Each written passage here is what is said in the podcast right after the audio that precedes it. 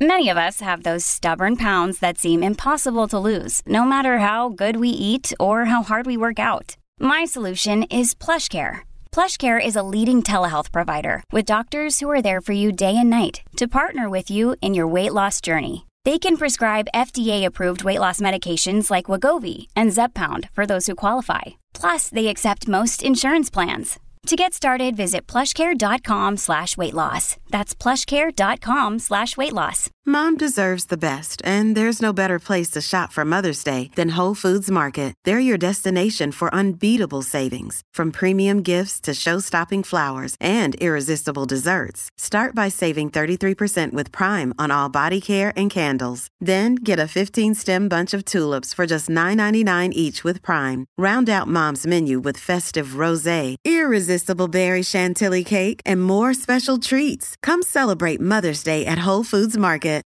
This episode is brought to you by La Quinta by Wyndham.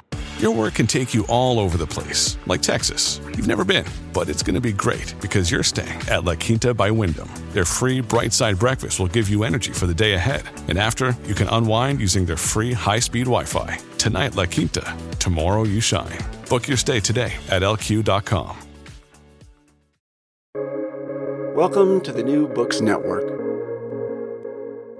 On today's episode of New Books Network, I'm joined by Dr. Susan Grayzel, professor of history at Utah State University. We'll be discussing her recently published book with Cambridge University Press titled The Age of the Gas Mask how British civilians faced the terrors of total war. I'm Julia Gossard, a New Books Network host and Associate Dean for Research in the College of Humanities and Social Sciences at Utah State University. In The Age of the Gas Mask, Professor Grayzel traces the fascinating history of one object, the civilian gas mask, through the years 1915 to 1945, all to better understand the pivotal role the gas mask had in total war contexts. An expert of World War I and gender history, Professor Grayzel skillfully and beautifully analyzes the gas mask, connecting the object to larger issues of how warfare shaped culture, politics, and society. Thank you so much, Julia. I'm really excited. My first question is What can the lens of a single object like the gas mask help us to bring into better focus about the past? And going along with that, what was your approach in terms of studying the material culture of this object and more generally the past? I wasn't trained in material culture necessarily, and I've learned so much from my colleagues in anthropology and my colleagues who work in public history and museum work from doing this. And I was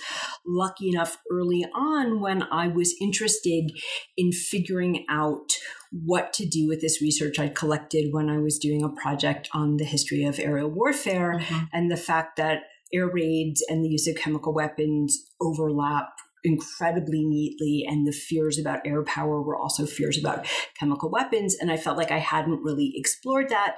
I had these amazing images and diagrams and, and tests and i thought oh this will be an article right? I'll write an article on the gas mask and how it became a civilian object and then I started talking about some of this material in rooms filled with folks from anthropology who asked me a series of questions and gave me a set of readings and a new way to think about the power of the object itself and the mm-hmm. fact that objects have political lives, they have social lives. I would argue they have emotional lives, that there are many things that you could learn just from thinking about a single object. And in this case, it was also just evidently true the more research I did. The object I was becoming interested in had this precise chronology, which I think a lot of objects don't have. So the civilian gas mask is really invented in the First World War. And by the time you get to the eve of the Second World War, almost every state that plays a major role in that conflict has developed some form of individual anti gas protection. So that itself as a transnational story was really interesting. And I thought, wow, this really is the span of the world wars. And it comes into popular life it comes into government sponsored ideas it's it shows up in all of these personal documents and then it disappears mm-hmm. and so that that chronology and the fact that it overlaps so neatly with the things I was fascinated about, about what makes war modern, how do ordinary civilians cope with the change, you know, kind of context and parameters of modern war, how do we make the unthinkable normal, right? How do we mm-hmm. make it okay to bomb civilians from the air, okay to think about using chemical weapons?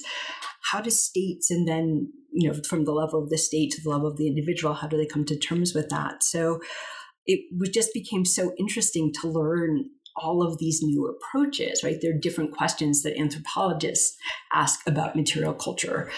You know, I'm much less interested in what the precise materials are and why you use a certain kind of fabric or why you use a certain kind of substance for a filter and the variations on that.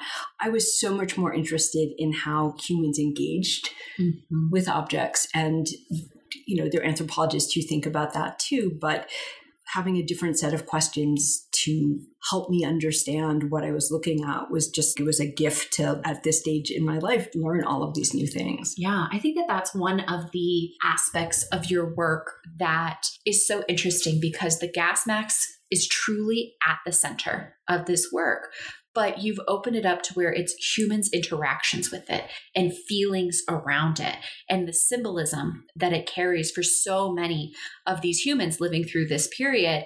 And it's two very different generations, right? But it's somehow you know transpires both the first world war the interyear wars and world war ii all in one book that you've really brought i think that human element to this as well. That's very much what i wanted to do. I mean the sort of history of the world or women or you know name a topic in a hundred objects just gives you this fleeting uh, glance. But i thought if we really thought about an object that encapsulated an era mm-hmm. and i think for there are lots of us working on different time periods who could think about what is one thing that encapsulates as like a segment of society during that time period.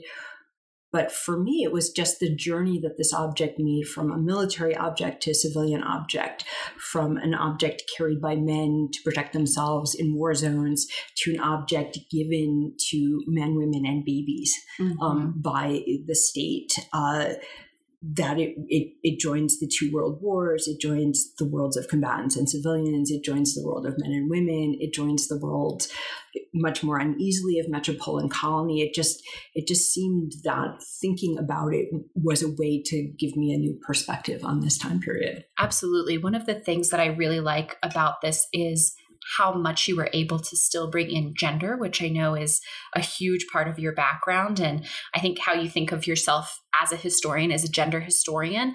And throughout this book, there's so much about not only I think the relationship of women in the gas mask, but also masculinity is in there as well, and this understanding of how degendered components go along with the gas mask. And that's been very fascinating to see. Yeah, I think that when I first started telling people that I was writing a history of the civilian gas mask, I got a lot of uh, questions. I'm not a historian of science or technology. I'm hist- I very much think of myself as a historian of gender and women but this is about an object in some ways that is explaining what it means when men can't protect the kind of feminized civilian population when when you can't defend a border when you know we're weaponizing the air in these two different ways and you you literally can't in the words of uh, you know the british air raids precautions circular of the summer of 1935 which is the first time that civil defense in britain is introduced there's no guarantee of immunity is what they say. And so, what does it mean to come to terms with that? And then these assumptions about women and children, you know, be able to use a gas mask. There's this kind of rhetoric about gas discipline and how hard it is to train people to face the terrifying prospect of, you know, a cloud of poisoned air rolling towards you and all of these assumptions about use a gas mask and then interesting conversations about who sort of deserves a gas mask as we start you know, using this object to protect certain populations with the promise of protecting everyone under the purview of the state, but actually never fulfilling that promise. That really segues, I think, nicely into one of the questions that I had for you. So, in your third chapter, Defending Civilians, you have a section titled Protesting Gas and Gas Masks, the Disarmament Conference and its Aftermath, which I really liked this chapter. You discuss the interwar calls for disarmament, and I was particularly struck by the gendered language that was used throughout many of these different calls that were there, both in the anti gas mask language as well as in sort of pro gas mask language that was being used as well that that element of protection. There's a quote that you provide from dr nestler that says quote a mother could not endure to hear her child crying under its mask. Women and children certainly not be able to make full use of protective apparatus every gas attack would cause a panic I found that really interesting, especially given the image of women during World War One as like the backbone, right, of the empire, the backbone of the home front that's there, stepping into the roles of men. Yet here we have in the interwar periods this sort of immediate pushback towards gender norms and gender stereotypes being used here in order to think about this protective element and will it really serve that protection or not. So I wondered if you could speak a little bit about that gendered reality that happens. So that's really uh, such a great question and it's such an interesting way to think about the post world war one moment and one of the questions those of us who've studied you know, women in particular in the war get asked is, you know, what did women do with the vote? And this rhetoric of sort of liberation and backlash, which I think we've gotten beyond, but this whole idea that women uh, gain access to certain kinds of public uh, spaces and then um, retract from that. And one of the things that I'm not alone in this, there lots of really great work on this internationally, is that women are using their voices, in some cases, uh, their access to the vote, in other cases, just the sort of rhetoric of organizing in a world that's traumatized by war to argue against the next war and to curtail the most deadly weapons uh, that have been unleashed in the First World War. And they're using the kind of gendered uh, stereotypes that are used to separate women in a particular way in order to gain a public voice. The shift that I found myself facing in a variety of different forums was a rhetoric in the First World War that more or less said, women are opposed to war as mothers because they cannot bear to see the the sons that they've given life to sure. sacrificed in wartime right there's a very and, and, there's you know visceral language about this going back to olive schreiner in 1911 and women in labor and the way that gets the kind of rhetoric about mothers in wartime and thought about that for a long time that that doesn't guarantee that they're mothers who are incredibly patriotic and gain access to the public sphere by saying we've we've we've sacrificed our sons to the nation but in this moment suddenly there's no safe place that women and children can go to to be protected from when you combine chemical weapons and air power in this kind of nightmare vision of an aerochemical war that is really, I'd say, haunting the interwar imagination, then suddenly it's all women and children, not just mothers of sons, not just women who have children of a certain age who could be sacrificed in war, but everyone is at risk in this new way, and there's a new vulnerability. And that's part of the discourse around the gas mask is that it's going to be the device that will protect everyone but it will protect them in part by managing, you know, panic. And that's somehow linked to what, what, what will make air power useful, right? The sort of theorists of air power in the interwar period really see it as you terrorize the civilian population so that they sue for peace. Mm-hmm. And what makes you know air power even more terrifying is this layer of chemical weapons. So what can you do to prevent that panic? So there's there's lots of different layers in this commitment to the gas mask as an object. It's the literal protection of your capacity to breathe, but it's also a belief that you can use the gas mask to move from a place of greater danger to a place of greater safety, that it's going to make people feel protected, safer, and so, this whole debate about whether women can stand to have their children in a gas mask is deployed in really interesting ways by both sides, right? The disarmament, pacifist, anti militarist side, but also folks planning civil defense and trying to figure out what they're going to do in this new reality where it's not just enough to mobilize men in arms, but you're going to have to mobilize a civilian population to face the threats of new forms of warfare. Absolutely. And I think going right along with that, I, I recently attended a talk that you gave at Utah State University about the age of the gas mask, in which you showed some amazing images of the gas mask in a variety of different contexts, many of which are, are in your book. And I have to say, for the listeners, the images in this book are fantastic. You have so many that are gripping, thrilling, terrifying all at the same time. And that was really my thought looking at these images, especially of babies. So you you shared in the opening part of your talk this image of you know the famous image that you're talking about in the book of the mother with the child in front of the hearth. You have this sense there in terms of this is a mother trying to protect her child. It's simultaneously very endearing and also horrifying. And you have another image of this baby smiling widely in this gas mask in front of sort of a demonstration of all of these mothers with these baby dolls and gas masks. And then later on, you're showing an image of a cartoon baby, which is figure 3.6 on page 78 from the general election of November 1935 of the Labor Party that says, Stop War, Vote Labor. And it's this clear image that this is a horrifying reality. Babies should not be in gas masks. Yet you have these other images that are very interesting to look at and thinking about that protection angle.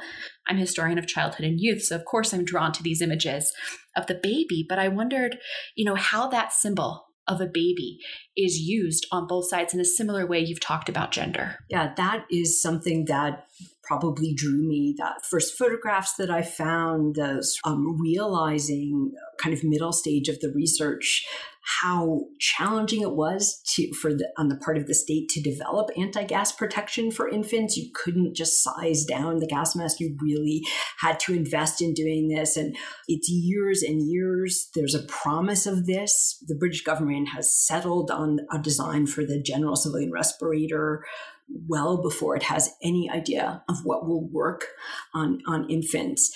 And all along with that, and again, this is a transnational um, image that I've encountered, those arguing to control the use of air power and chemical weapons, those arguing for disarmament, are very not ubiquitously, but they, they keep returning to this image of the baby in the gas mask. Like that's the horror you don't want to do, mm-hmm. right? There's uh, anti-militarist tracks. There's science fiction novels that have an anti-militarist uh, slant in the interwar period that all imagine a world in which you have to put babies in gas masks as the realm that you don't want to go to. I mean, that's what um, true horror looks like. And there's something very uncanny in, in almost a Freudian sense about these images, right? That things that really sit uneasily together.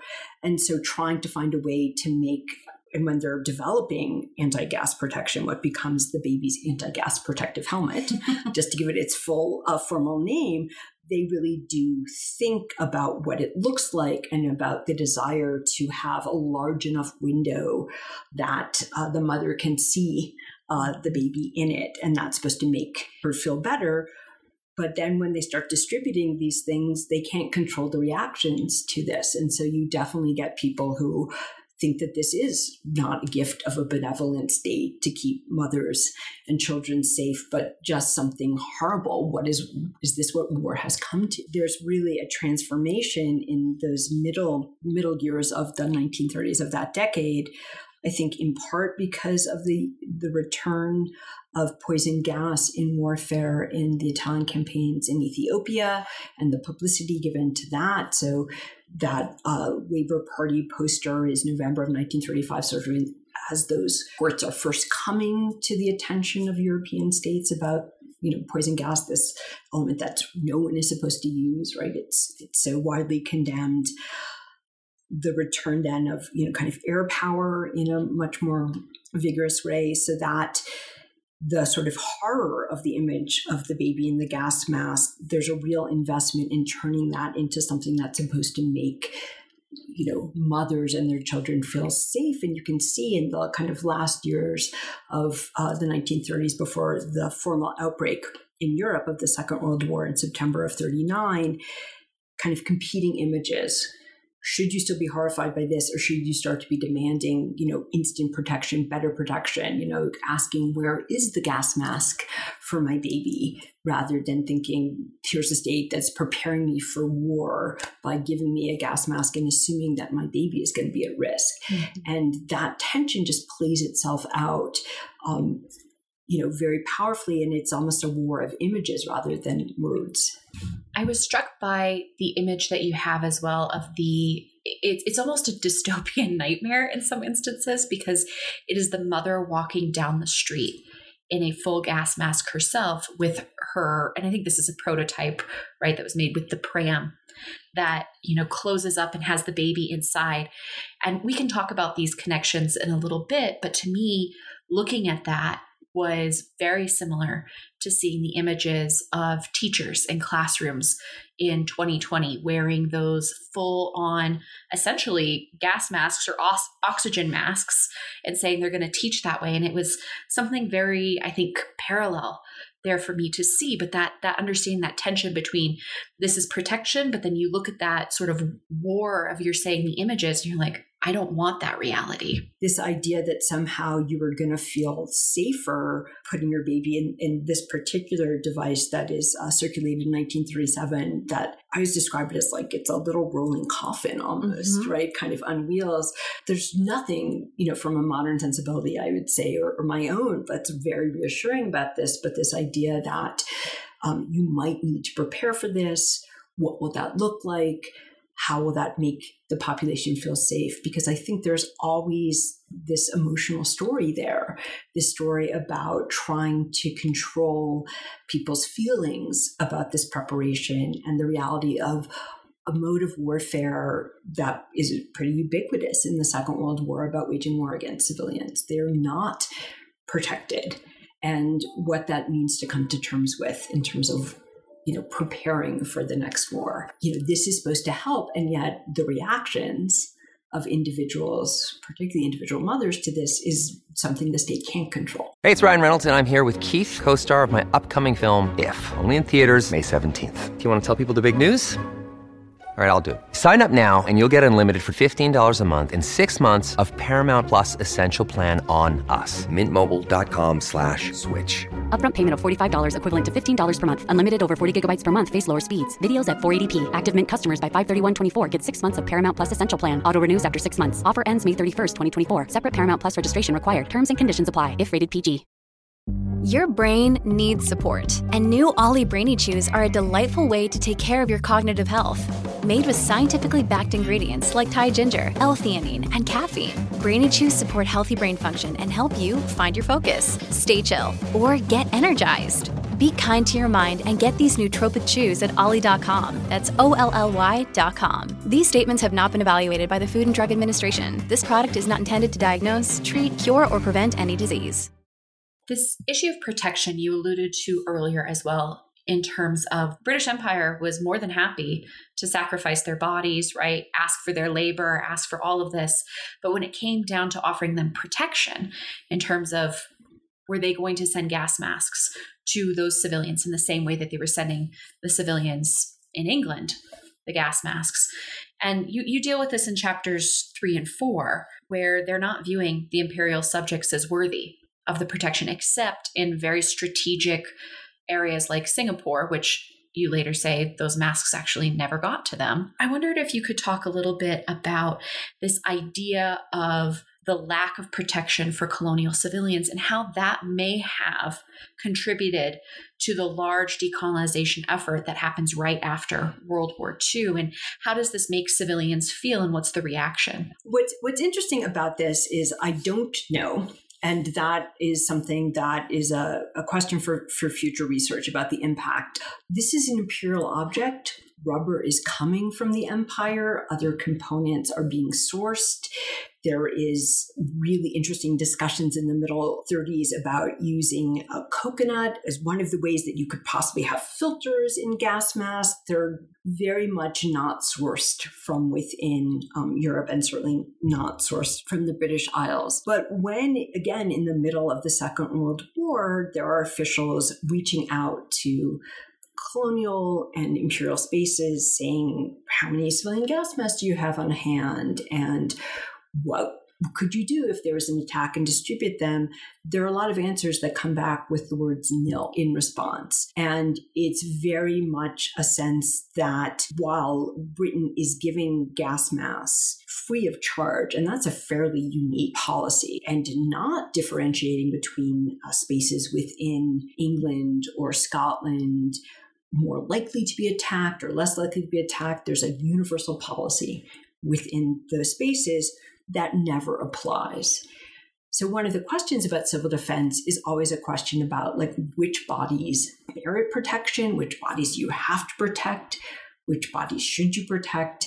And those are all kind of internal debates that you can see um, in the records. And this unwillingness ever to commit resources to provide this protection. One of the aspects going along with that that I found so interesting is how there's still a massive amount of scientific racism being used in order to justify some of those decisions or in thinking about even just the development of the gas mask itself these questions of will this work on white bodies in the same way that it works on non-white bodies of course it will but you know these were these were questions rooted in deep racism, deep misunderstandings, deep um, imperial ideas, right, that are just omnipresent in this discussion, which I found to be really, really, I wouldn't say surprising, but a stark realization of what was happening in the 1920s, 30s, and even 40s.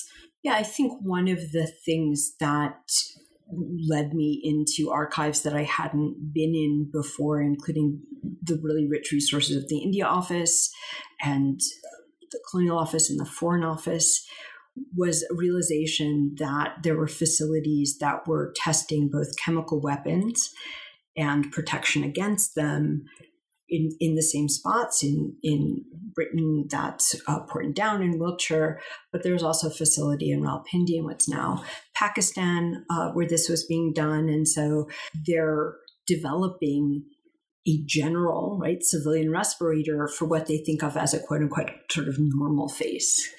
And so then again, these files about what do you do with quote unquote abnormal faces, they're trying to figure out if they can develop gas masks for folks who've had a tracheotomy right? which is like protecting a population you wouldn't think is going to be what useful to the state in wartime.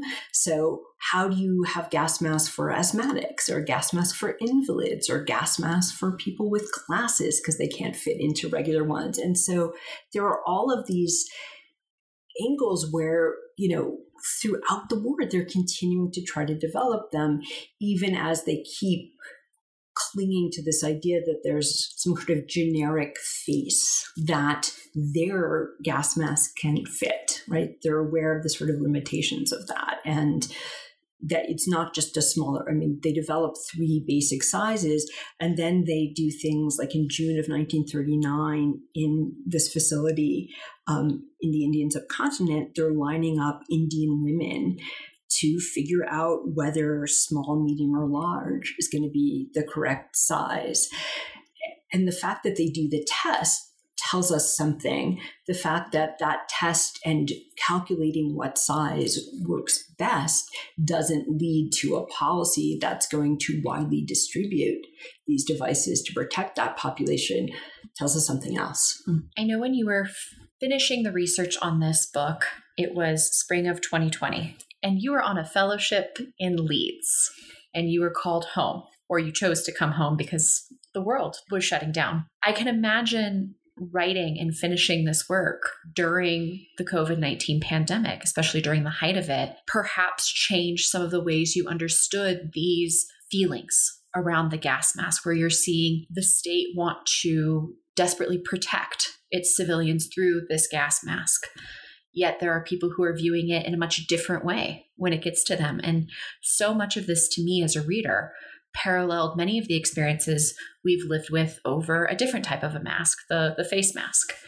And so I wondered for you, do you think any of your argumentation or interpretation of this evidence may be changed as a result of living through this similar period of fraught realities around an object. Well, I have to say that there was something very powerful about writing this and seeing ideas, interpretations that I'd come up with about what the gas mask meant, particularly in the Second World War, how it was being used to curate identity, to determine who was the kind of upstanding citizen who would cheerfully carry their gas mask. In this case, it was not so much about wearing, but carrying your gas mask. That was the message of a campaign that you know starts with the war. There was all of this data about trying to identify who was carrying their masks and trying in the spring of 1941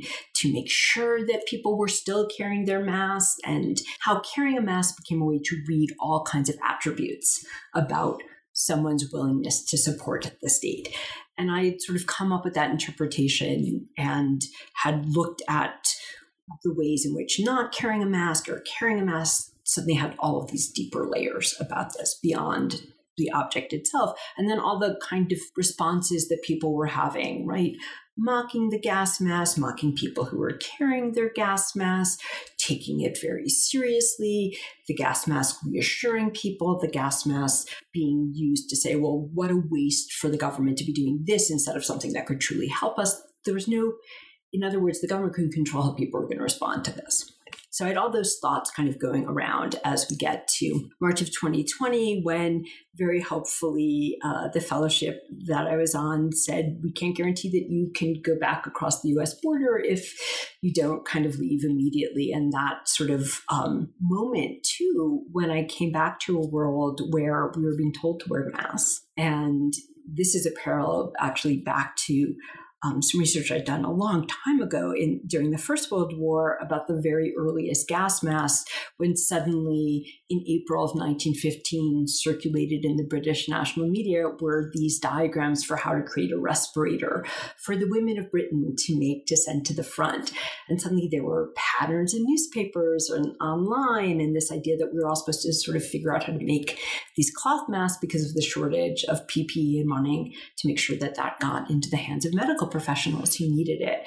So I had all of those thoughts kind of going through my head and watching the ways in which wearing a mask so quickly became politicized, so quickly became a way to signal a variety of other things, particularly once it became optional. I mean, one of the things that I think is so interesting about gas mask carrying in World War II in Britain, wearing masks in the sort of height of COVID, was that it was always voluntary. Mm-hmm you know, this was always something you were supposed to do to demonstrate a whole host of other things, the kind of person you were. So there were requirements, but there was a whole set of other things. And what could you do if people were not going to wear a mask? What could you do if people were not going to carry a gas mask?